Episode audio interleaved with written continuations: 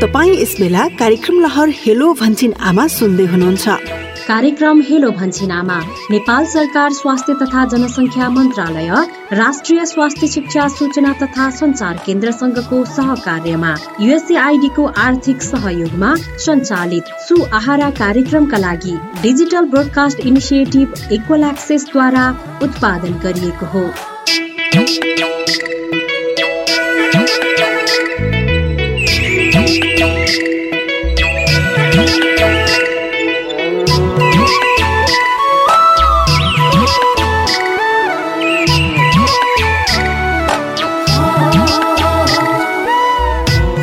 नमस्कार। हामी सधैँ जस्तै आज पनि हेलो भन्छिनामा लहर लिएर प्रस्तुत छौँ।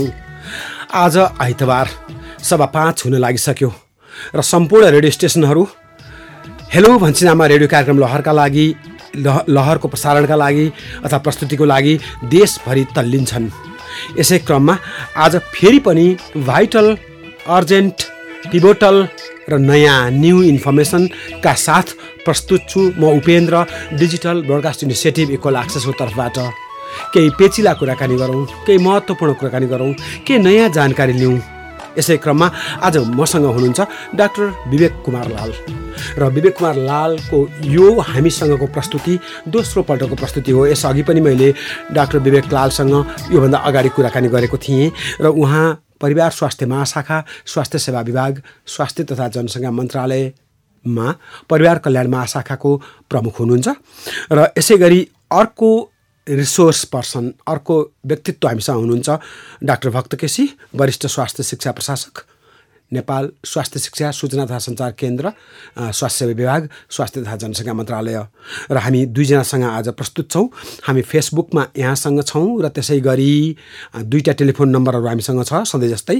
र हामी देशभरिको रेडियो स्टेसनहरूबाट हामी यति बेला लाइभ प्रस्तुतिमा छौँ र काठमाडौँका केही रेडियो स्टेसनहरू।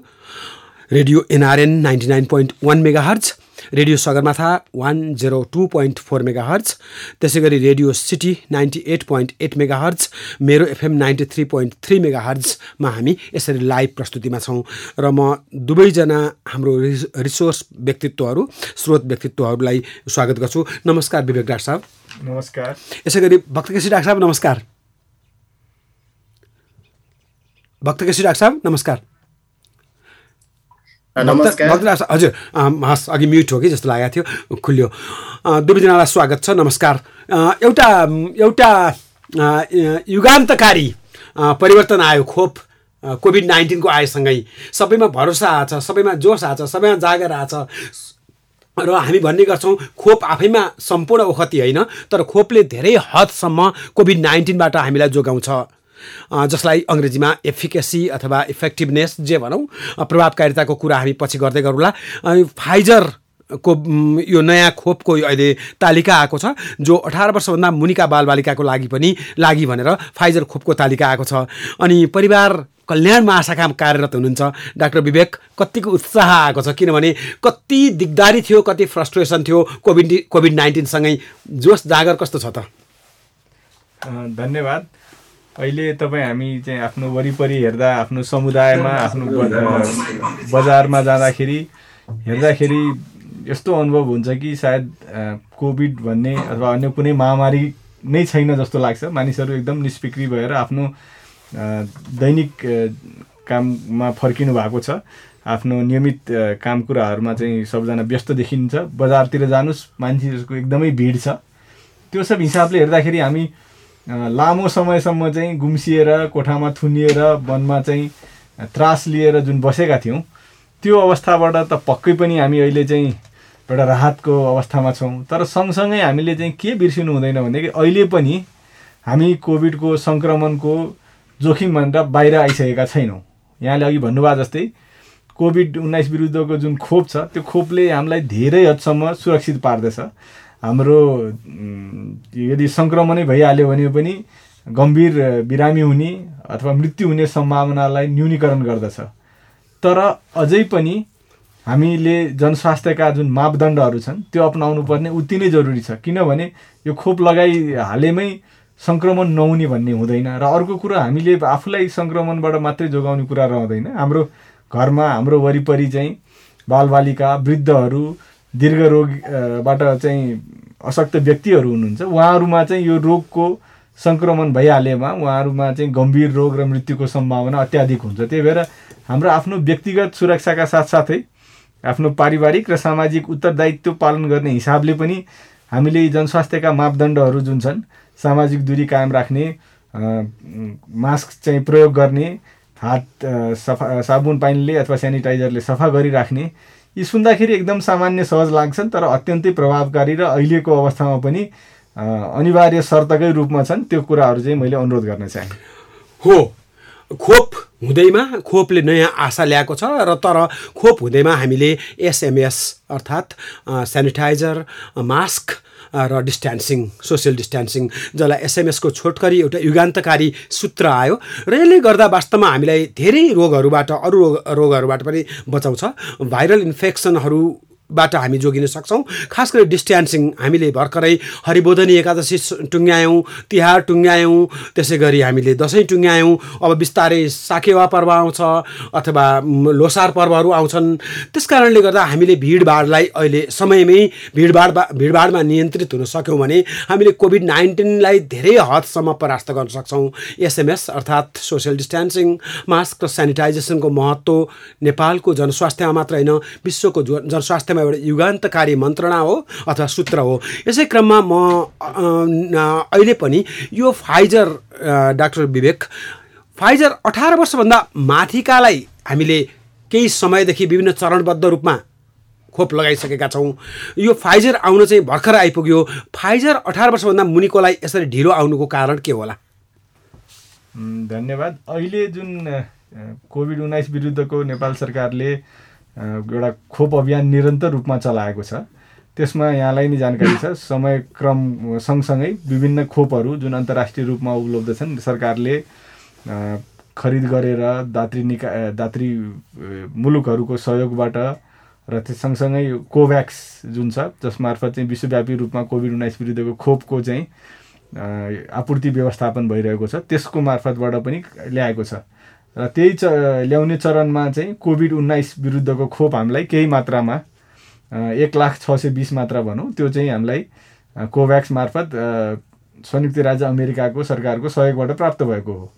र यसो हेर्नुभयो भने त्यो मात्रा एकदमै कम छ एकजना व्यक्तिलाई दुई मात्रा लगाउनु पर्ने हिसाब गर्ने हो र केही खोप चाहिँ लगाउँदाको अवस्थामा खेर जाने समेत हिसाब गर्ने हो भने पैँतालिस छयालिस हजारलाई मात्रै पुग्न सक्छ। तर यहाँलाई जानकारी नै छ यो खोप अरू खोपभन्दा एकदमै फरक छ। हामी जुन नियमित रूपमा लगाउने खोप छ त्यसलाई हामीले सामान्यतया प्लस दुईदेखि प्लस आठ डिग्रीको सेन्टिग्रेडको बिचमा भण्डारण गर्छौँ। र त्यसलाई हाम्रो चाहिँ नेपालभित्रका जुन हाम्रो नियमित रूपमा जुन खोप हाम्रो नेपाल सरकारले सञ्चालन गर्छ त्यहाँ त्यसको लागि भण्डारण गर्नको लागि पहिलेदेखि क्षमता छ। तर यो जुन अहिले खोप आयो यसलाई चाहिँ अत्यन्त न्यून तापक्रममा राख्नुपर्छ। अल्ट्रा लो टेम्परेचर भन्छौँ। माइनस अस्सीको हाराहारीमा राख्नु राख्नुपर्छ। जुन चाहिँ नेपालकै लागि पनि एकदम चुनौतीपूर्ण संसारैभरिको लागि चुनौतीपूर्ण किनभने अन्य कुनै पनि नियमित खोपको लागि त्यो त्यस्तो किसिमको चाहिँ तापक्रम भण्डारणको चाहिँ चुनौती हुन्न। र त्यसमा पनि हामीले केही दिनभित्रैमा चाहिँ त्यसको भण्डारणको पनि व्यवस्था गऱ्यौँ। यो खोप प्राप्त भयो। र हामीले अहिलेसम्म जति पनि खोप चलाएका छौँ त्यसको चाहिँ नेपाल सरकारले एउटा निश्चित एउटा चाहिँ योजनाबद्ध तरिकाले गरिरहेको छ जसमा हामीले चाहिँ सबैभन्दा बढी जोखिममा रहेका समूहहरूलाई समेट्दै क्रमशः त्यसपछि चाहिँ कम उमेर समूहलाई र जो जोखिममा कम हुनुहुन्छ उहाँहरूलाई समेट्दै ल्याएका थियौँ। यो कुरा यहाँहरूलाई विदितै छ। र यो जुन अहिले खोप आयो एकदम कम मात्रामा आयो र यसलाई नेपाल सरकारले के निर्णय गर्यो भने जोखिमको समूहमा रहेका दीर्घ रोगबाट पीडित व्यक्तिहरू हुनुहुन्छ उहाँहरूलाई लगाउँ भनेर र त्यसपछि थप नेपाल सरकारले आफ्नै उसले प्रयासले पनि साठी लाख मात्रा चाहिँ यो फाइजर खोपको ल्याउँदैछ आगामी महिनाहरूभित्रै त्यो हामी चाहिँ बाह्रदेखि अठार वर्षका सबैलाई लगाउँछौँ। र अहिले जुन अभियान हामीले एक हप्ता चलायौँ त्यो अभियानमा हामीले चाहिँ बाह्र वर्षमाथिका सबै उमेर समूहका दीर्घरोगी व्यक्तिहरू जसले चाहिँ पहिला कोभिड उन्नाइस विरुद्धको कुनै खोप लाउनु भएको छैन उहाँहरूलाई प्राथमिकतामा लगाएर हामीले खोप ल चलायौँ। र खोप चलाउँदा हामीले चाहिँ एउटा राम्रो कुरा के पायौँ भन्दाखेरि हाम्रो यसभन्दा अघिका विभिन्न चरणमा जुन कोभिड उन्नाइस विरुद्धको खोप दिएको थियो। त्यो अभियानमै चाहिँ हामीले धेरै जसो हाम्रो दीर्घरोगी र जोखिममा परेका त्यस्ता चाहिँ व्यक्तिहरूलाई हामीले समेटिसकेका रहेछौँ। त्यसले गर्दा हामीले यो खोप चाहिँ धेरै हामीले सबै ठाउँमा नेपालभरिबाट चाहिँ चौबिसवटा अस्पतालबाट चाहिँ हामीले उपलब्ध गरायौँ। त्यही पनि हामीले चाहिँ यसमा धेरैजना चाहिँ खोप लगाउन बाँकी राख्नुभएको देखिएन त्यस्ता उमेर समूहको। र त्यसपछि हामीले के गर्यौँ भन्दाखेरि जो बाँकी खोप हामीसँग रहन्छ त्यो चाहिँ बाह्रदेखि अठार वर्ष बिचका अन्य स्वस्थ जुन किशोर किशोरी हुनुहुन्छ उहाँहरूलाई पनि लगाइदिने। र मैले अहिले पनि अनुरोध गरेँ एकदमै कम अहिले चाहिँ मात्रा छ। त्यसले गर्दाखेरि चाहिँ र त्यसमध्ये पनि शैक्षिक गतिविधिहरू पुनः चाहिँ सुचारू भइसकेका स्कुलहरू कलेजहरू खुलिसकेको अवस्थामा चाहिँ अभिभावकहरूको पनि एकदम चासो भएर त्यसमा चाहिँ अलिकति बढी नै माग छ भिड पनि छ। र अहिले भएको खोप चाहिँ हामीले त्यसरी उहाँहरूलाई लगाएर सबै चाहिँ हामी खोप चाहिँ प्रयोग गर्छौँ भने केही दिनभित्रैमा आगामी दिनमा मैले अघि नै अनुरोध गरेँ साठी लाख मात्रा आउँदैछ त्यो पनि विभिन्न चरण गरेर आउँछ। हामी सबै यहाँका श्रोताहरूलाई अनुरोध गर्न चाहन्छौँ आश्वस्त पनि तुल्याउन चाहन्छौँ। नेपालैभरि हामी बाह्रदेखि अठार वर्षका सबै बालबालिका भनौँ किशोर किशोरीलाई समेटेर सबलाई खोप लगाउने पनि नेपाल सरकारले व्यवस्था गर्दैछ। एउटा भनाइ छ रात जतिसुकै निष्पट्ट अँधेरो होस् अथवा जतिसुकै काहली लाग्दो होस् हरेक रातसँग बिहानको एउटा आशा लाग्दो बिहानी अथवा सूर्यको किरणसँगैको एउटा उज्यालो बिहानी लुकेको हुन्छ। बस कोभिड नाइन्टिनको बारेमा मलाई यसै गरी टिप्पणी गर्न मन लाग्छ।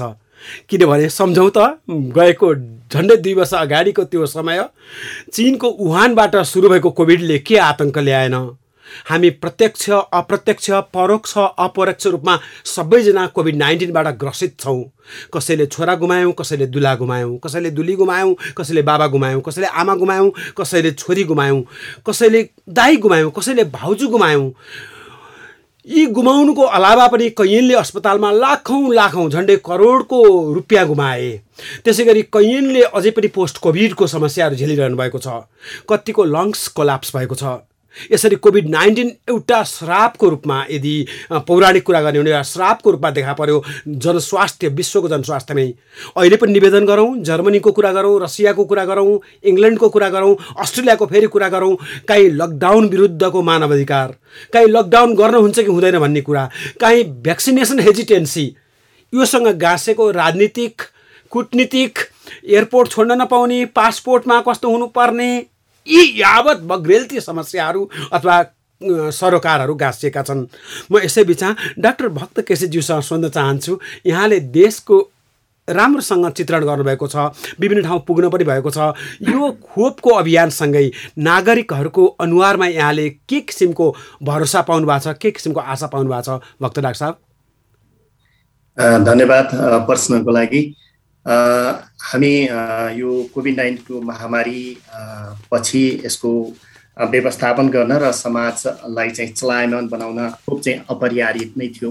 र विश्वभरि आजको आशलाग्दो विषय भनेकै हाम्रो यो कोभिडको जुन जनस्वास्थ्यको एउटा चुनौतीपूर्ण अवस्था थियो यसको निराकरणको अवस्था आशलाग्दो अवस्था भनेकै नै भ्याक्सिन हो। र यसै सन्दर्भमा हामीले भ्याक्सिनको पहुँच आम नागरिकहरूमा पुर्याउने सन्दर्भमा सूचना र सञ्चार र सामाजिक परिचालन लगायतका थुप्रै कामहरू लिएर हामी नागरिकको घर र दैलो अथवा समुदायसम्म पुगेका छौँ। र त्यसै सन्दर्भमा यहाँले भने जस्तै खासमा चाहिँ नागरिकहरू मलाई लाग्छ अत्यन्तै खुसीका साथ उहाँहरू अलि उहाँहरूको अनुहारमा चमक देखिन्छ अलि सिम्बोलिक रूपमा भन्ने हो भने किनभने हिजोको अवस्था हामी देखेका छौँ भोगेका छौँ। सामाजिक अवस्था आर्थिक अवस्था लगायतका थुप्रै अवस्था धराशायी भएको अवस्था थियो।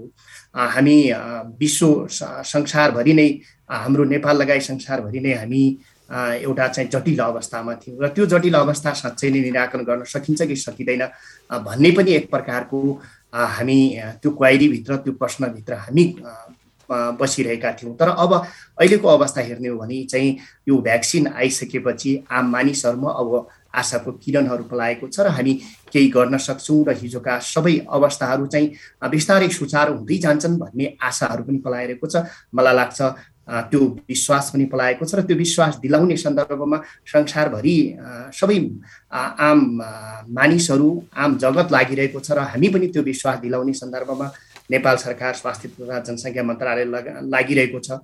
र आम मानिसहरूलाई चाहिँ आवश्यकता अनुसार हाम्रो उपलब्धता अनुसार चाहिँ भ्याक्सिन पनि उपलब्ध गराइरहेका छौँ। झन्डै दुई वर्ष अगाडि लकडाउन भयो र लकडाउन एउटा ऐतिहासिक टर्म अथवा चाहिँ एउटा ऐतिहासिक शब्दावली थियो के हो लकडाउन मानिसहरूलाई रहस्यको कुरा थियो। र लकडाउनसँगै हामीले विभिन्न किसिमका दुई तिन चरणका लकडाउन भोग्दा भोग्दै खोपको कुरा कहाँ टाढा थियो कहाँ टाढा थियो? तर खोप यस्तरी आविष्कार भयो। म फेरि पनि धेरैपल्ट भने जस्तै गरी भन्छु एचआइभी एन्ड एड्स भाइरस नै हो तर खोपको कुरा कहिले यत्रो तिसौँ वर्ष भइसक्यो। र पनि खोप म हिजो एउटा समाचार पढ्दै थिएँ। अब एचआइभी एन्ड एड्समा पनि खोपको करिब करिब नयाँ चर्चा आइसकेका छ र खोपको कुराहरू आइसकेका छ। भने यसमा भने यो भाइरसमा भने लाग्थ्यो यसपल्टको यसपल्टको नोबेल प्राइज त यही खोपको लागि दिएला कि जस्तो लागेको थियो तर चिकित्सा विज्ञानमा त्यो भने भएन। अरू नै केही विषयको लागि दिइयो। लाग्थ्यो जुनैसुकै क्विजका प्रत्याशीहरूले अथवा क्विजमा चासो राख्नेहरूले पक्कै पनि कोरोनाको भाइरस कोरोना भाइरसको खोप पत्ता लाग्यो भने त चिकित्सा विज्ञानको नोबेल त्यसलाई दिन्छ होला। भन्ठान्दा भन्ठान्दै दिइएन कारण केही होला। म निवेदन गर्छु डाक्टर विवेकलाई यसभन्दा अगाडि म दुईवटा टेलिफोन नम्बरहरू भन्छु। हामीसँग दुईवटा टेलिफोन नम्बरहरू छ five five three one five nine nine पाँच सय त्रिपन्न पन्ध्र उना सय। Five five three one five nine nine त्यसै गरी अर्को नम्बर हो five five four three five three five पाँच सय चौन्न पैँतिस पैँतिस काठमाडौँ स्थित ल्यान्डलाइन टेलिफोन नम्बर भएको हुनाले अगाडि शून्य एक अर्थात् जेरो वान थिच्नुपर्छ। र सम्पूर्ण देशभरिका प्रिय सहभागी श्रोताहरू यहाँहरूले डाक्टर विवेकलाई र त्यसै गरी डाक्टर भक्तलाई आफ्नो प्रश्न गर्न सक्नुहुन्छ। खोप सम्बन्धी यहाँहरूको प्रश्न केही छ भने यहाँले फेसबुकमा दुईवटा लोकेसनहरू छ। एउटा फेसबुक डट कम स्ल्यास भन्छिनामा बिएचएएनसिएचएचआइएन एएएमए भन्छिनामा त्यसै गरी फेसबुक डट कम स्ल्यास डिबिआइइए डी डेनमार्कको डी ब्राजिलको बी इन्डोनेसिया अथवा इन्डियाको आई त्यसै गरी इङ्ल्यान्डको ई अर्जेन्टिना अथवा अमेरिकाको ए डिबिआइइए यी दुईवटा फेसबुक लोकेसनमा पनि यहाँले आफ्नो प्रश्न पठाउन सक्नुहुन्छ। र म डाक्टर विवेकसँग अर्को प्रश्न यहाँ परिवार कल्याण महाशाखाको प्रमुख हुनुहुन्छ। र परिवार कल्याण महाशाखा सिधा यो विषयसँग सरोकार राख्ने ताल्लुक विभाग पनि हो। त्यसै गरी अर्को रोग अनुसन्धान महाशाखा इडिसिडीको यहाँले डिरेक्टर भएर पनि बिताउनु भएको छ। त्यसै गरी सार्क क्षयरोग केन्द्रको पनि डिरेक्टर भएर बिताउनु भएको छ। यहाँसँग हेल्थको मल्टाइडिसिप्लिनरी ज्ञान छ। यो अहिलेको खोपको तालिका हाम्रा देशभरिका बालबालिका जो अब किताब अथवा रक्स्याक लिएर बिहान बेलुकै स्कुल जानको लागि अब करिब करिब तयार भइसकेका छन्। यो अवस्थामा यो खोप हामीले कहिलेसम्म उनीहरूलाई पुरा गर्न सकौँला त? धन्यवाद। यस्तो छ हामीले एउटा सामान्य नागरिकको हिसाबले एउटा अभिभावकको हिसाबले सोच्ने हो भने त हाम्रो सबैको इच्छा के छ भने आजै मेरो बालबालिकालाई पूर्ण रूपमा कोभिड उन्नाइस विरुद्धको खोप दिएर म चाहिँ त्यो रोगको जोखिमबाट चाहिँ पूर्ण रूपमा सुरक्षित गर्न सकौँ भन्ने सबैको हाम्रो सबैको अभिलाषा हो। तर अलिकति अघि नै तपाईँले छोएको कुरामा म फेरि आउन चाहन्छु कि यो यदि समयक्रम हेरौँ यो रोगको उत्पत्ति भएदेखि यति कम समयमा ऐतिहासिक रूपमा यति धेरै प्रभावकारी खोपहरू आएको विश्वको इतिहासमा कहिले पनि भएको थिएन। यो अभूतपूर्व सफलता हो। तर यति भन्दा भन्दै पनि हामीले के बुझ्नुपर्छ भन्दाखेरि अहिले पनि खोपहरू विकासकै क्रममा छन् परीक्षणकै क्रममा छन्। कति खोपहरू छन् जुन चाहिँ वयस्कहरूलाई लगाउनको लागि सुरक्षित भनेर चाहिँ नियामक निकायहरूबाट प्रमाणित गरिएको छ। त्यस्तै कति खोपहरू छन् जुन चाहिँ अठारदेखि बाह्र वर्षसम्मलाई पनि दिएको छ। कुनै कुनै मुलुकले चाहिँ बाह्रभन्दा मुनि पाँच वर्षसम्म पनि र कहीँ कहीँ सुनिन्छ दुई वर्षदेखि माथिकालाई पनि दिइसकिएको छ भने धेरै जसो खोपहरू चाहिँ बाह्रदेखि मुनिका र अठारदेखि मुनिका उमेर समूहहरूमा परीक्षणकै क्रममा छन्। र नेपाल सरकारले नेपालमा कुनै पनि औषधि कुनै पनि खोप भित्र्याउनुभन्दा अगाडि त्यो खोप नेपालको जनताको लागि सुरक्षित छ प्रभावकारी छ भनेर पूर्ण रूपमा सुरक्षित छ भन्ने यकिन गरेपछि मात्रै भित्र्याउँछ हाम्रो चाहना एक ठाउँमा होला तर त्यो प्राविधिक रूपमा र चिकित्सकीय रूपमा चाहिँ सुरक्षित छ भन्ने चाहिँ सुरक्षित हुनु पहिलो र अनिवार्य शर्त हो। र त्यसैका कारणले अहिलेसम्म जति हामीका खोप आएका छन् त्यो सबै विश्व स्वास्थ्य सङ्गठनबाट प्रमाणित भनेको आकस्मिक प्रयोगका लागि चाहिँ अनुमति प्राप्त भनिन्छ। विश्व स्वास्थ्य सङ्गठनबाट त्यसरी अनुमति प्राप्त नेपाल सरकारकै औषधि व्यवस्था विभागबाट त्यसको लागि अनुमति प्राप्त ती खोपहरू नै हामीले सञ्चालन गरिरहेका छौँ। र जुन अरू अहिलेसम्म लगाइएको खोप थिए त्यो चाहिँ अठार वर्षभन्दा माथिका लागि प्रयोग गर्नको लागि अनुमति प्राप्त थियो। र यो फाइजर जुन छ यो चाहिँ विश्व स्वास्थ्य सङ्गठनले पनि बाह्रदेखि अठार वर्षसम्मलाई पनि र वयस्कलाई पनि प्रयोग गर्न सकिने भनेर प्रमाणित गरेको छ। त्यही आधारमा नेपाल सरकारले चाहिँ अब बाह्रदेखि अठार वर्षलाई पनि समेट्दैछ।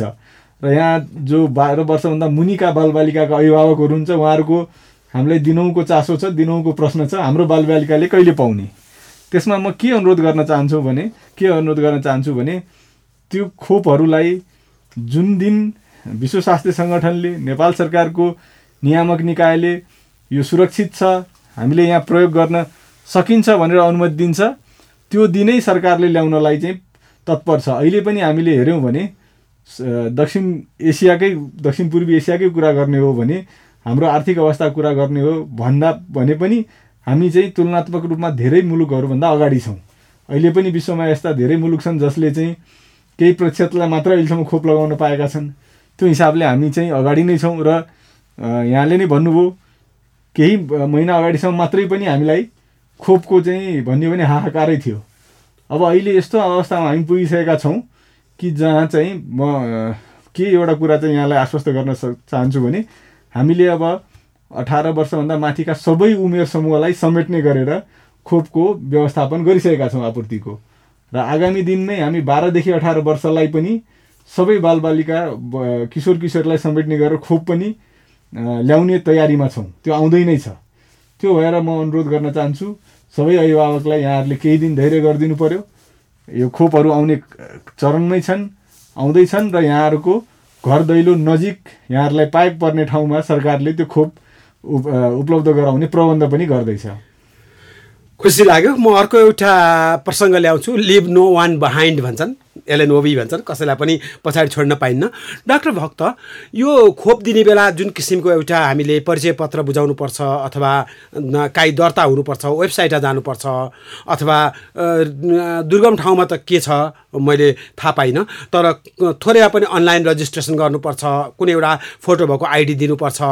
देशमा धेरै सात सय त्रिपन्नवटा पालिकामा विभिन्न किसिमको दुर्गम ठाउँहरू छन्। यो लिभ नो वान बिहाइन्ड अथवा कसैलाई पनि पछाडि छोड्न पाइन्न भनेर भन्ने हो भने उनीहरूले यदि परिचय पत्र थिएन अथवा उनीहरूसँग कुनै आइडेन्टिफिकेसन गर्ने तरिका थिएन भने उनीहरूले खोप पाउनलाई कुन उपायबाट पाए होलान् अथवा कहीँ कसैले नपाएको अवस्था त छैन नि? धन्यवाद।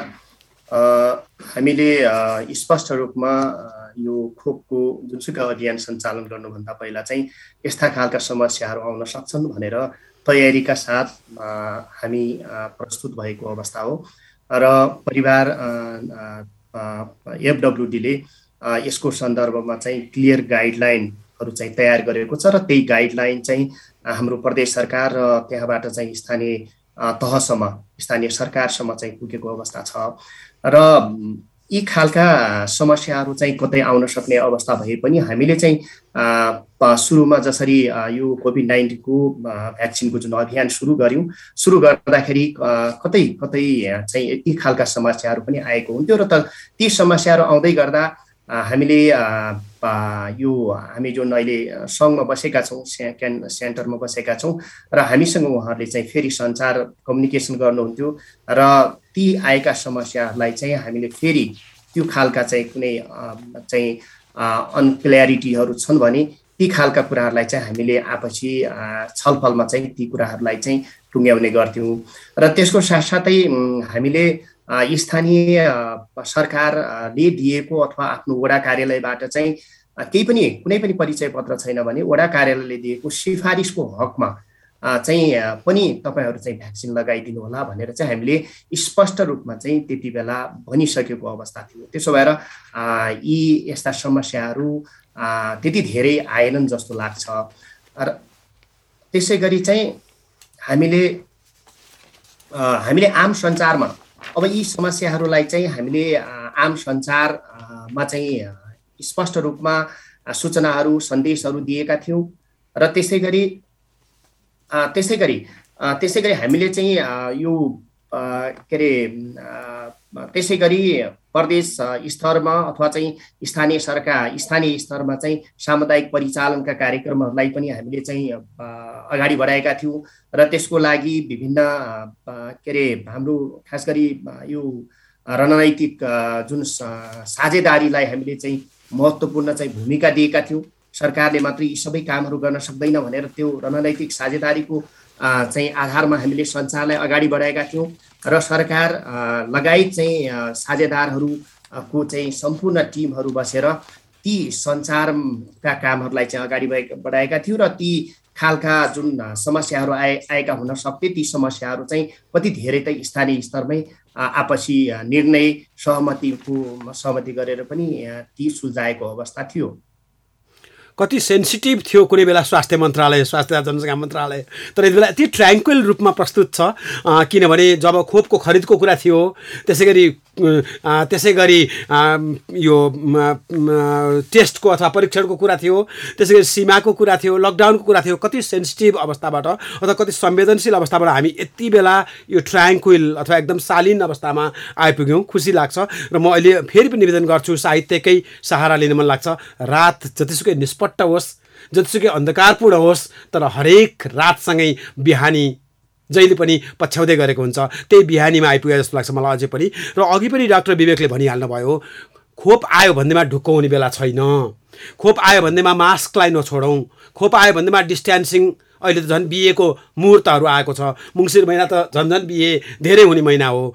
र त्यसै गरी एकादशी अथवा कुनै पनि किसिमका पूजाहरू किनभने मौसम प्रष्ट हुँदै जान्छ क्लिन अथवा चाहिँ सफा हुँदै जान्छ र यो बेलामा चन्द्रमा असाध्यै लावण्यपूर्ण हुन्छ। यो बेलामा धेरै पर्व धेरै मेला देशभरि हुने गर्छ। यो बेलामा हामीलाई डिस्टेन्सिङ मेन्टेन गरौँ र हामीले जुन सेनिटाइजरको प्रयोग गरिरहेका थियौँ सकेसम्म गरौँ र पानी प्रशस्त प्रयोग गऱ्यौँ। अर्थात् वास water for sanitation and hygiene अथवा water for sanitation and health जे भने पनि। म अर्को निवेदन गर्छु यो जान्ने कुरा पनि भयो। किनभने कोभि कोभिड नाइन्टिनले एउटा ठुलो क्रान्ति ल्यायो सकारात्मक क्रान्ति ल्यायो जनस्वास्थ्यमा। किनभने पानीको व्यापक प्रयोग हुन थाल्यो। पालिकाहरूले ट्याङ्की किने वडाकारले ट्याङ्की किने त्यसै गरी गोडाले थिचेर सेनिटाइजर हातमा आउने भयो। त्यस्ता किसिमका विभिन्न किसिमका टेक्नोलोजिकल टुलहरू बने। यो क्रममा अहिले एउटा अर्को टर्म फेरि चाहिँ पहिला खोप लाएको अथवा फेरि पनि खोपको अर्को थप मात्राको लागि बुस्टरको कुरा भएको छ। यो फाइजर अथवा यो अहिले हामीले गरिरहेकोमा बुस्टरको कुरा कहाँसम्म पुगेको छ डाक्टर विवेक? धन्यवाद। यो पनि धेरैजनाको एउटा आम चासोको विषय छ। यहाँले एकदमै सान्दर्भिक प्रश्न उठाइदिनु भयो म यहाँहरूलाई के अनुरोध गर्न चाहन्छु पुनः पनि भने नेपाल सरकारले विश्व स्वास्थ्य सङ्गठनले जुन जारी गर्ने जति पनि सिफारिसहरू छन् त्यसलाई चाहिँ एकदमै पछ्याउने गरेको छ र अध्यावधिक रूपमा जति कुराहरू चाहिँ गर्नुपर्छ भनेर चाहिँ आउँछ निर् यो चाहिँ सल्लाह सुझाव त्यसलाई चाहिँ नेपालमा पनि चाहिँ पालन गर्ने गरेको छ। त्यही हिसाबले त्यसमा यदि विश्व स्वास्थ्य सङ्गठनले अहिलेको लागि के सिफारिस गरेको छ बुस्टर सम्बन्धी भन्ने कुरा पनि यहाँहरूलाई मैले अनुरोध गरेँ। अहिले विश्व स्वास्थ्य सङ्गठनले सबै मान्छेलाई बुस्टर लगाउनु भनेर अहिलेसम्म सिफारिस गरेको अवस्था होइन। म फेरि अनुरोध गर्छु विश्व स्वास्थ्य सङ्गठनले बुस्टर चाहिँ जतिजना जनसङ्ख्या सबैलाई समेट्नुहोस् र बुस्टर लगाउनुहोस् भनेर भनेकै छैन। है त्यही भएर त्यसको लागि हामी धैर्य गरौँ हामीले समाचारमा सुन्न पाउँछौँ पढ्न पाउँछौँ विभिन्न मुलुकमा चाहिँ बुस्टर डोज लगाउँदैछ अरे। ठिक छ तर विभिन्न मुलुकको आफ्नै अवस्था छ। हामीले अघि नै यहाँले पनि भनिसक्नुभयो अत्यन्तै विकसित अत्यन्तै धनी मुलुकहरूमा पनि अहिले चाहिँ कोभिडको चाहिँ सङ्क्रमण छ। उहाँहरू आक्रान्त हुनुहुन्छ। पहिलो फर्स्ट वेभ दोस्रो लहर तेस्रो लहर भन्दै विभिन्न लहरबाट अझै पनि गुजिराख्नु भएको छ।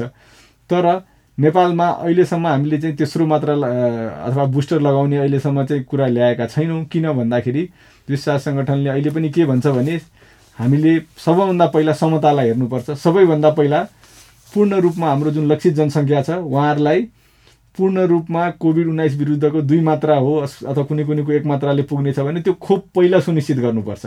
र तत्पश्चात मात्रै हामीले चाहिँ थप मात्रा सधैँ बुस्टर पनि भनिँदैन थप मात्राको कुरा गर्ने हो। र त्यो चाहिँ सरकारले पक्कै पनि जुन बेलामा विश्वास सङ्गठनले त्यस्तो सिफारिस गर्नेछ त्यो सरकारले चाहिँ नेपालमा पनि त्यो अनुसारको चाहिँ खोपको व्यवस्था गर्ने नै छ। तर हालको मितिसम्म चाहिँ कोभिड विरुद्धको बुस्टर डोज लगाइहाल्नुपर्ने भन्ने अवस्था रहेको छैन। हस्। एउटा अर्को जिज्ञासा मैले फेरि पनि त्योभन्दा अगाडि फोन नम्बर यहाँलाई सुनाउँछु। फोन नम्बरहरू हो five five three one five nine nine पाँच सय त्रिपन्न पन्ध्र उनान्सय त्यसै गरी पाँच सय चौन्न पैँतिस पैँतिस। यहाँलाई खोप सम्बन्धी केही जानकारी कोभिड नाइन्टिन सम्बन्धी थप अतिरिक्त जानकारी चाहिएको छ भने यो दुईवटा टेलिफोन नम्बरमा टेलिफोन गर्न सक्नुहुन्छ। र मेरो अर्को एउटा प्रश्न जुन अर्को फेरि पनि जान्न चाहेको धेरैको जिज्ञासा के हुन्छ भने कोभिड पछि एउटा पोस्ट कोभिड भन्ने अर्को एउटा फेरि एउटा अर्को कम्प्लिकेसन छ। डाक्टर विवेक पोस्ट कोभिड भन्नाले के बुझ्नुपर्छ र पोस्ट कोभिडमा मान्छेहरूले कतिसम्म गम्भीर अवस्था भोग्नु परेको छ? यहाँले जुन शब्द नै प्रयोग गर्नुभयो पोस्ट कोभिड यो भनेकै कोभिड रोगबाट आक्रान्त भएर सङ्क्रान्त मतलब सङ्क्रमित भइसकेर जुन निको भइसके पश्चात पनि यो रोगले ल्याएका स्वास्थ्यका समस्याहरू यदि निरन्तर रूपमा रहिरह्यो भने ती व्यक्तिलाई चाहिँ कोस्ट पोस्ट कोभिडका लक्षणहरूबाट चाहिँ अझै ग्रसित हुनुहुन्छ भनेर हामी भन्छौँ। र यो सबै व्यक्तिहरूमा देखिँदैन। मानिसको रोग प्रतिरोधी क्षमताको आधारमा कसैमा देखिने कसैमा नदेखिने छ। र जति यसको सङ्क्रमण बढ्दै गएको छ त्यो हिसाबले पोस्ट कोभिडको समस्याबाट ग्रसित हुने व्यक्तिहरूको पनि सङ्ख्या क्रमशः बढ्दो छ। र उहाँहरूको लागि चाहिँ यसले चाहिँ एउटा दीर्घकालीन रूपमै स्वास्थ्यको चुनौती चाहिँ खडा गर्न सक्छ। उहाँहरूलाई नियमित रूपमा आफ्नो जीवनयापन गर्नमा आफ्नो जुन आफ्नो जीविका आर्जन गर्नमादेखि लिएर सानातिना समस्यादेखि लिएर गम्भीरसम्मको चाहिँ हुनसक्छ। तर यसमा के देखिएको छ भने सबैभन्दा ठुलो महत्त्वपूर्ण कुरा भनेको हामी कोभिडको सङ्क्रमणबाट जोगि जोगिने नै हो। जोगिने भनेको जुन अघिदेखि यहाँ हामीले भनिरहेका छौँ जनस्वास्थ्यका मापदण्ड पुरा पालन गर्नेदेखि लिएर कोभिड उन्नाइसको विरुद्धको खोप लगाउने कुराहरू छन्। यिनीहरू नै छन्। अर्को कुरा हामीले चाहिँ शरीरको रोग प्रतिरोधी क्षमता चाहिँ बलियो बनाइराख्नका लागि जुन गर्नुपर्ने कार्यहरू छन् जस्तै हाम्रो चाहिँ खानपिनका कुराहरू छन् हाम्रो अम्मलहरूका कुराहरू छन् यी चिजहरूमा हामीले ध्यान दिनुपर्छ र सम्भव भएसम्म चाहिँ एउटा स्वस्थ जीवनयापन गर्ने प्रयास गर्नुपर्छ। कसैलाई केही यस्ता समस्याहरू छन् भने पनि हामीले चाहिँ चिकित्सकहरूसँग परामर्श लिन सक्छौँ। धेरै जसो समस्याहरू चाहिँ तुरुन्तै उपचारबाट निको हुन सक्छन् भने केही समस्याहरू चाहिँ यस्ता छन् जसले अलि लामो समयसम्म पनि अहिलेसम्म के अरे मानिसहरूलाई पीडित बनाइरहेको छ। र हामीले के बुझ्नुपर्छ भने चिकित्सा विज्ञानको लागि पनि यो एउटा नयाँ रोग हो। यसका बारेमा अनुसन्धान पनि हुँदैछन् र त्यही अनुसार जति नयाँ नयाँ औषधि र उपचारका विधिहरू आइरहेका छन् त्यो पनि नेपालमा पनि उपलब्ध गराइराखिएको अवस्था छ। त्यो हिसाबले यो पोस्ट कोभिडको व्यवस्थापन पनि कुनै एउटा लक्षण र एउटा मात्रै समस्या नभएर विभिन्न लक्षणहरू र विभिन्न समस्या हुने भएका हुनाले चिकित्सकहरूले पनि जुन नयाँ नयाँ यसमा चाहिँ उपचारका पद्धतिहरू आइरहेका छन् त्यसको अनुसार चाहिँ उपचार गर्दै गइराख्नु भएको छ। कसैलाई त्यस्तो समस्या भएमा चिकित्सकहरूलाई सल्लाह लिएर सोही अनुसार गर्न उत्तम हुने कुरा पनि म निवेदन गर्न चाहन्छु। प्रिय सहभागी श्रोता सबै चिकित्सकहरू के भन्नुहुन्छ भने हामीले विभिन्न चरणमा कहिले कहिले धेरै जस्तो लापरवाही गरिरहेका छौँ। अब त कोभिड छैन भन्ने अथवा कोभिड अब त सक्यो नि भन्ने अब त खोप आइसक्यो नि ठानेर विभिन्न किसिमका अहिलेका स्वास्थ्यका मापदण्ड अथवा इम्युनिटीलाई बढाउने कुरामा हामी त्यति होसियार भइरहेका छैनौँ। त्यस कारणले गर्दा पनि कोभिड नाइन्टिनले कुन बेला हामीलाई फेरि पनि डस्छ अथवा सताउँछ पत्तो छैन किनभने हामीले जसले भोग्या छ उसलाई थाहा छ। त्यस कारणले गर्दा कोभिड नाइन्टिनसँग हामी होसियार हुनैपर्छ। नोबल कोरोना भाइरस भनौँ अथवा कोरोना भाइरस भनौँ अथवा कोभिड नाइन्टिनसँग हामी होसियार हुनैपर्छ र यही क्रममा म डाक्टर भक्तसँग अर्को एउटा जानकारी माग्छु। अब त्यसो भए कोभिड नाइन्टिन विरुद्धको खोपमा अथवा इम्युनाइजेसनमा अथवा भ्याक्सिनेसनमा जे भनौँ अपवादमा को छ त? अब हामीले गर्भवतीको बारेमा भनौँ अथवा दृढरोगी भनौँ अथवा विभिन्न किसिमका यी विभिन्न किसिमका वर्गहरूमध्ये अब पनि कोभिड नाइन्टिनको खोपबाट वञ्चित हुनुपर्ने अथवा कुनै टेक्निकल कारणले गर्दा खोप लिनु नहुने वर्ग को हो त?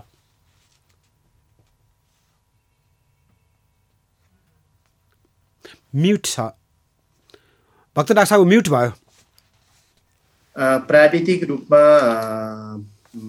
र खास गरी यो विज्ञानको भाषामा अथवा विज्ञानले चिकित्सा विज्ञानले खोप दिन नमिल्ने ग्रुपहरू त छँदैछ तर मैले चाहिँ यहाँनिर मैले यो यहाँको प्रश्नलाई चाहिँ कसरी सम्बोधन गरेँ भने हामीले लक्षित समूह लक्षित वर्ग भनेर खोपको जुन अभियान सुरु गऱ्यौँ त्यो पहिलो दिनदेखि नै त्यो छुट्याएका छौँ त्यसलाई वर्गीकरण गरेका थियौँ तर अबको कन्सर्न के हो भने त्यो लक्षित वर्गभित्रका सबै आम मानिसहरूले चाहिँ खोप लगाउनु भयो कि भएन त्यो चाहिँ हाम्रो सबैभन्दा ठुलो चासोको विषय छ। र लगाउनु भएको छैन भने त्यो हाम्रो चिन्ताको विषय हो। र त्यसो भएर हामीले यहाँले भनेका भने जस्तै कुनै पनि खोप लगाउने उमेर जुन लक्षित समूह छ त्यो कोही पनि त्यो खोपबाट वञ्चित हुनु हुँदैन खोपको खोप कोभिडको खोपबाट वञ्चित हुनु हुँदैन भन्ने मान्यता रहेको छ। त्यसो भएर हामीले अब जुन जुन खोप लगाउने समूह त्यो समूह हुनुहुन्छ त्यो समूहभित्र जुन पालो आइसकेको छ त्यो पालो आइसकेका समूहभित्रका खोप नलगाएका मान मानिसहरूको आम नागरिकहरूको हामीले चाहिँ खोजी गर्नुपर्छ र खोजी गरेर ती आम नागरिकहरूलाई चाहिँ खोप दिनलाई र खोप लिनलाई चाहिँ हामीले प्रोत्साहन गर्नुपर्छ र कुन के कारणले चाहिँ वास्तवमा उहाँहरू खोप लगाउन छुट्नु भएको छ त्यो गहिराइमा हामी पुग्न चाहिँ जरुर छ र सरकारको तर्फबाट त्यो जहिले पनि हामीले अगाडि अग्रसर भएर त्यो काममा लाग्नुपर्छ र मलाई लाग्छ परिवार कल्याण महाशाखा र नेपाल सरकार अब सबैले चाहिँ यो सन्दर्भमा सोचिसकेको विषय हो। र लक्षित समूहहरू चाहिँ कहिले पनि छुट्न हुँदैन भन्ने छ। र हामी हामी अब अब चाहिँ अठार वर्षदेखि माथिको उमेर समूहबाट हामी तल झरिसकेका छौँ। बाह्र वर्षभन्दा माथिको उमेर समूहमा बाह्र वर्षसम्म आइसकेका छौँ र बाह्र वर्षभन्दा बाह्र वर्षको उमेरमा आइसकेपछि चाहिँ हामीले सञ्चारका र सञ्चारका केही नयाँ कामहरू गर्नुपर्ने छ। हिजोभन्दा अलिक फरक छ। बाल बालिकाहरू हुनुहुन्छ र उहाँहरूको बुवा आमा बुवाहरूले चाहिँ के अरे लगाउनलाई चाहिँ केही हेजिटेन्सीहरू पनि देखाउन सक्नुपर्ने देखाउन सक्नुहुन्छ।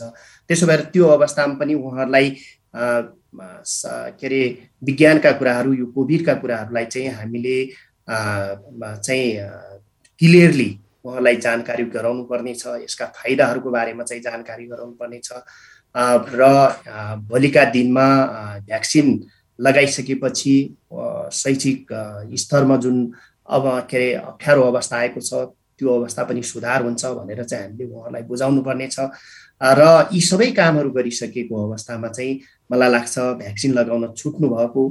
र त्यो छुट्ने अवस्था आफ्नै कारणले अथवा हाम्रो कारणले चाहिँ जुन छुट्ने अवस्थाहरू आएको हुनसक्छ उहाँहरूको पहुँचभन्दा कहिलेकाहीँ भ्याक्सिन कम के अरे बाहिर हुनसक्छ जस्तै फाइजरको कुरा गर्ने हो भने हामीले अहिले जम्मा चौबिसवटा अस्पतालहरूमा बाटो मात्रै हामीले त्यो भ्याक्सिन प्रदान गरिरहेका छौँ। र यी सबै कुराहरूलाई मध्यनजर गरेर भोलिका दिनहरूमा लक्षित समूहहरू तोकिएका लक्षित समूहहरू जुन जुन हुनुहुन्छ उहाँहरू सबैलाई चाहिँ भ्याक्सिन पुर्याउने हिसाबले भ्याक्सिन दिने हिसाबले चाहिँ हामी अघि बढिरहेका छौँ। अति फेरि पनि मैले भनिहालेँ पेचिलो कुराहरू जस्तो उदाहरणको लागि खोप नआउँदा खोप आएन भनेर हल्ला गर्ने खोप किन्न नसक्दा हामीले किन्न सकेनौँ भनेर चिन्तित हुने तर खोप आइसकेपछि लापरवाही गर्ने अथवा खोप केन्द्रमै नपुगिदिने अथवा अर्को एउटा पक्ष छ जसलाई अघि डाक्टर भक्तले भनिहाल्नुभयो खोप हेजिटेन्सी अथवा भ्याक्सिनेसन हेजिटेन्सी। र भ्याक्सिनेसन हेजिटेन्सीको बारेमा थुप्रै कुराहरू राष्ट्रिय अन्तर्राष्ट्रिय जगतमा चर्चित टर्म हो यो एउटा। र यहाँले लकडाउनको कुरा अथवा भ्याक्सिनेसन हेजिटेन्सीको कुरामा हालै नेदरल्यान्ड्सको हिजो कि अस्तिको मात्र तस्विर हेर्नुभयो भने रोटेडाम सडक सहरमा कत्रो ठुलो डेमोन्स्ट्रेसन भएको छ। त्यस कारण त एडभान्स मुलुकहरूमा पनि यो एउटा ठुलो सवाल सरोकार हो र नेपालमा अहिलेको खोप प्रशासन भनौँ अथवा भ्याक्सिन एडमिनिस्ट्रेसन गतिलो ढङ्गबाट भएको भनेर सबैले तारिफ गरेको छन् र पहिला पनि बढ्दै आएको उर्दै आएको नदीमा पनि भ्याक्सिनेसन पारिपट्टि पुर्याउन हाम्रो स्वास्थ्य कर्मीहरूले गरेको त्यो प्रयास संसारमै अति नै एडमायर्ड अथवा अति नै स्वागत गरिएको प्रयास हो। म यसैबिच केही जनस्वास्थ्य सम्बन्धी हामीसँग सन्देश छ। त्यसपछि फेरि पनि डाक्टर विवेकसँग र त्यसै गरी डाक्टर भक्तसँग यसै गरी प्रस्तुत हुनेछु। कृपया एकछिनको लागि यी सन्देशहरू पछि फेरि म प्रस्तुत हुनेछु। यही कार्तिक अठाइस गतिदेखि कोभिड उन्नाइस विरुद्ध दिन लागेको फाइजर खोप सम्बन्धी तथ्यहरू। यो खोप सुरक्षित र प्रभावकारी छ। यो खोपको दुवै मात्रा पूरा गरेमा पञ्चानब्बे प्रतिशतसम्म प्रभावकारी हुने अध्ययनले देखाएको छ। यो खोप एक्काइसदेखि अठाइस दिनभित्रमा दुई मात्रा लिनुपर्छ। यो विश्व स्वास्थ्य संगठन र नेपाल सरकारबाट समेत आकस्मिक प्रयोगका लागि अनुमति प्राप्त खोप हो। यो खोप बाह्र वर्षभन्दा माथिका उमेर समूहमा प्रयोग गर्न मिल्छ। हाल नेपालमा फाइजर खोप बाह्र वर्षभन्दा माथि तोकिएका दीर्घ रोगीलाई चौबिसवटा अस्पतालबाट दिइँदैछ। फाइजर खोप पाउने लक्षित दीर्घरोगी समूहहरू निम्न छन्। मुटुको शल्यक्रिया गराएका वा औषधि सेवन गरिरहेका। मृगौला फेरेका डायलिसिस गराइरहेका वा औषधि सेवन गरिरहेका। जुनसुकै प्रकारको क्यान्सरको उपचार गराइरहेका। फोक्सो सम्बन्धी रोगको औषधि सेवन गरिरहेका। अङ्ग प्रत्यारोपण गरेका। उच्च रक्तचाप वा मधुमेह भई उपचार गराइरहेका। रोग प्रतिरोधात्मक क्षमता कम भएको अवस्थाका। मस्तिष्क र मस्तिष्कका रक्त नली सम्बन्धी रोग भएका। फाइजर खोप सुरक्षित छ। लक्षित समूहमा पर्ने दीर्घ रोगीहरूले ढुक्क भई खोप लगाऊ खोप लगाउन जाँदा जनस्वास्थ्यका मापदण्ड पालना गर्न नभुलौ। खोप निशुल्क पाइन्छ। खोप सुरक्षित छ। खोपले जीवन रक्षा गर्छ। नेपाल सरकार स्वास्थ्य तथा जनसङ्ख्या मन्त्रालय राष्ट्रिय स्वास्थ्य शिक्षा सूचना तथा सञ्चार केन्द्र युएसएआइडी र सुआहाराद्वारा जनहितमा जारी सन्देश। नमस्ते म सिस्टर ममता। परिवार नियोजन सम्बन्धी परामर्शको लागि मलाई फोन गर्नु भएकोमा खुसी लाग्यो। परिवार नियोजनको सेवा साधन उपाय र विधिहरूबारे बुझ्न परे सिस्टर ममतालाई फोन गर्नुहोस्। कोभिड नाइन्टिनको विश्वव्यापी महामारीको यस परिस्थितिमा परिवार नियोजन सेवा साधन उपाय र विधिहरूको बारेमा प्रभावकारी जानकारीका लागि निशुल्क टोल फ्री नम्बरहरू एनटिसी प्रयोगकर्ताहरूका लागि सोह्र साठी शून्य एक शून्य शून्य चार पाँच पाँच। अनि एनसेल प्रयोगकर्ताहरूको लागि अन्ठानब्बे शून्य पन्ध्र बहत्तर शून्य बिस। पैसा नलाग्ने फोन नम्बरहरू फेरि एकपटक। एनटिसी प्रयोगकर्ताहरूको लागि one six six zero zero one zero zero four five five. र एनसेल प्रयोगकर्ताहरूका लागि nine eight zero one five seven two zero two zero. सम्झनुहोस् पैसा नलाग्ने यी नम्बरहरूमा फोन गर्दा सिस्टर ममताले परिवार नियोजनको सेवा साधन उपाय र विधिहरूबारे महत्वपूर्ण जानकारी दिनुहुनेछ। भन्छे नामा परिवारकै स्वास्थ्यका लागि। तपाईँ यस बेला कार्यक्रम लहर हेलो भन्छिन आमा सुन्दै हुनुहुन्छ। कार्यक्रम हेलो भन्छिनामा नेपाल सरकार स्वास्थ्य तथा जनसङ्ख्या मन्त्रालय राष्ट्रिय स्वास्थ्य शिक्षा सूचना तथा सञ्चार केन्द्रसँगको सहकार्यमा युएसएआइडीको आर्थिक सहयोगमा सञ्चालित सुआहारा कार्यक्रमका लागि डिजिटल ब्रोडकास्ट इनिसिएटिभ इक्वल एक्सेसद्वारा उत्पादन गरिएको हो।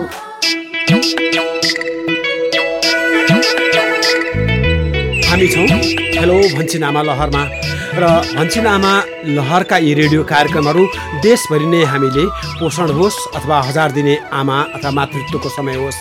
त्यसै गरी बालबालिकाको अथवा शिशुको नयाँ शैशव अवस्थाको बारेमा सधैँ प्रस्तुत गर्ने गर्छौँ। शनिबार बिहान रेडियो नेपालबाट सभा आठ बजे। त्यसै गरी धेरैभन्दा धेरै रेडियो स्टेसनहरूबाट आइतबार बिहान सभा सात बजी हामी प्रस्तुत गर्ने गर्छौँ।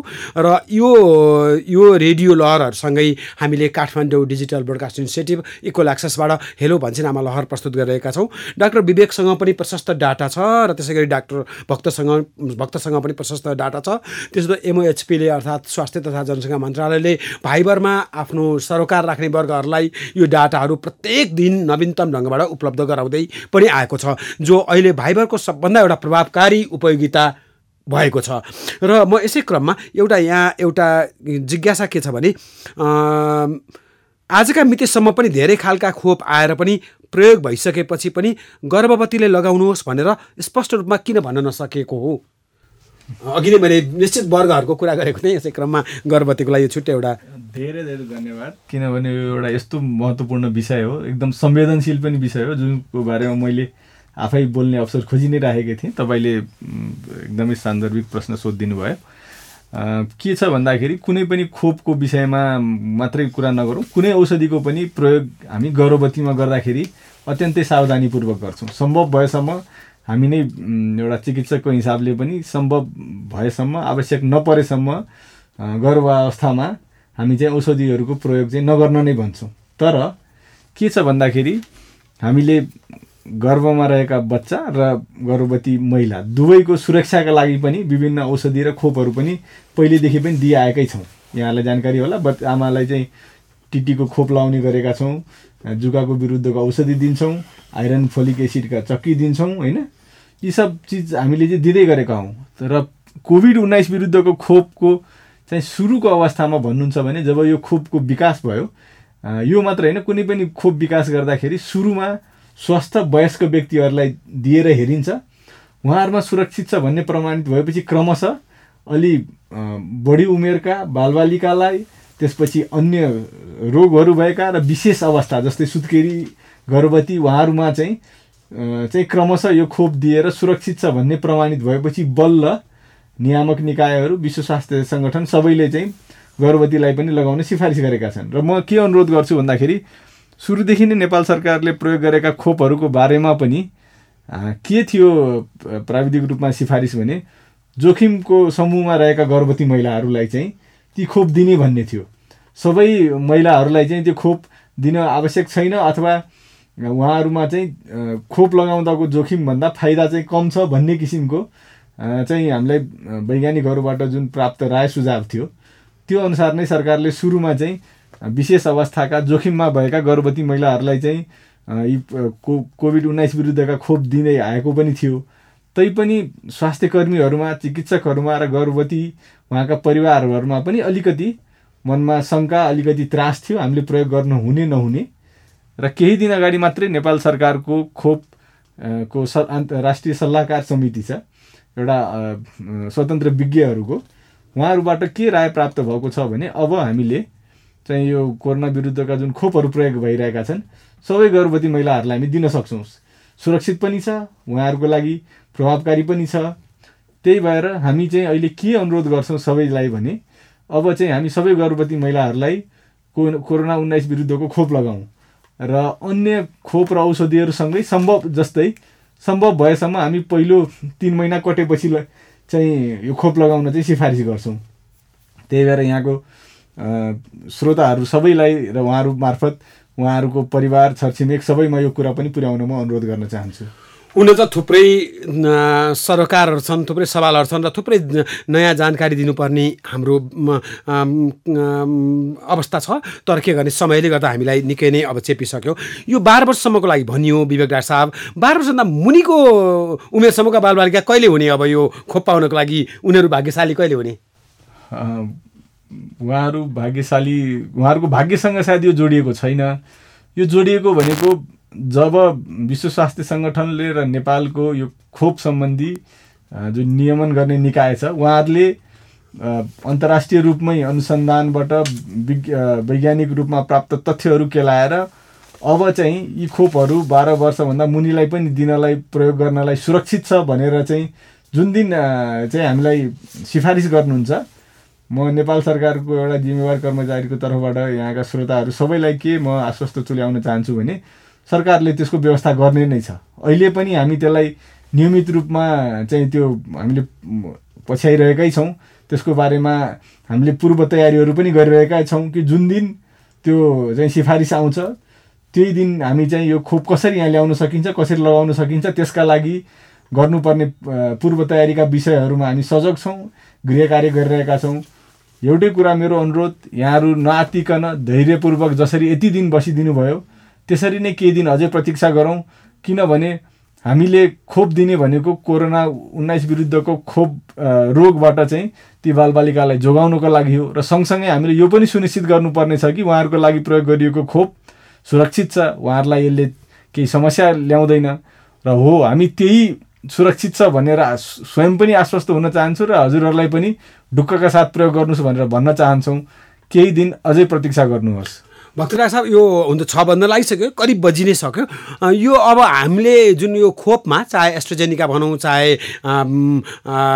कोभिसिल्ड भनौँ यो बिचमा जुन पहि दोस्रो मात्राको फलो नगर्नेहरू अथवा गर्न नपाउनेहरू अथवा गर्न भुलेकाहरू अथवा गर्न नसकेकाहरूको त्यो र अब अहिले मानिसको यो खोपमा फाइडेलिटी अथवा चाहिँ अनेस्टी अथवा फेथफुलनेसलाई कसरी यहाँले अवलोकन गर्नुभएको छ?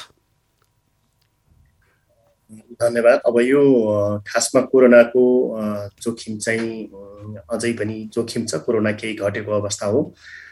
हामीले यो कोरोना यो कोभिड नाइन्टिनको भ्याक्सिनहरूमा चाहिँ केही डाटाहरूले चाहिँ नलगाएको अथवा चाहिँ यो सेकेन्ड डोज नलगाएको जसलाई ड्रप आउट पनि भन्छौँ त्यो अवस्थाहरू त छ। तर पनि चाहिँ हामी केही अवस्थाहरू भए पनि धेरै जसोहरूले चाहिँ कोभिड नाइन्टिनको यो हाम्रो जुन भ्याक्सिन छ यो चाहिँ सुत स्फूर्त लगाएको अवस्था छ र लगाइरहनु भएको छ।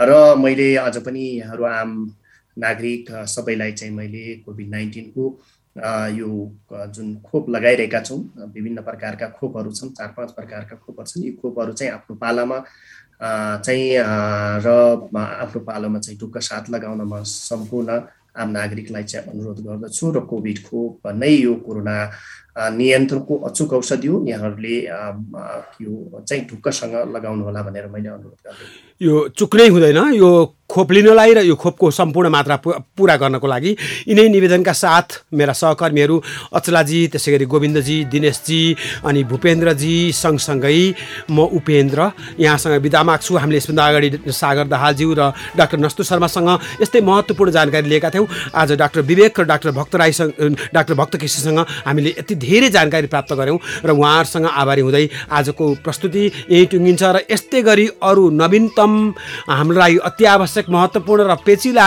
सवाल सरकारमा आउने आइतबार पाँच दसमा हामी फेरि प्रस्तुत हुनेछौँ। नमस्ते।